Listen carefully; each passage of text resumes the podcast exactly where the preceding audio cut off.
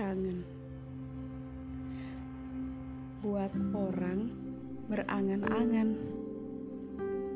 Awal-awal menikmati, tapi lama-lama bikin memati. Rasanya seperti tertusuk jarum sampai ke ulu hati. Hei, buat yang di sana, hati-hati dan jaga hati. Aku bukan seorang penuntut ataupun pengekang, karena aku percaya takdir Tuhan.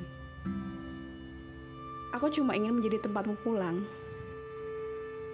bukan datang lalu menghilang. Aku selalu berdoa agar kamu selalu sehat, menjalani hidupmu dengan nikmat.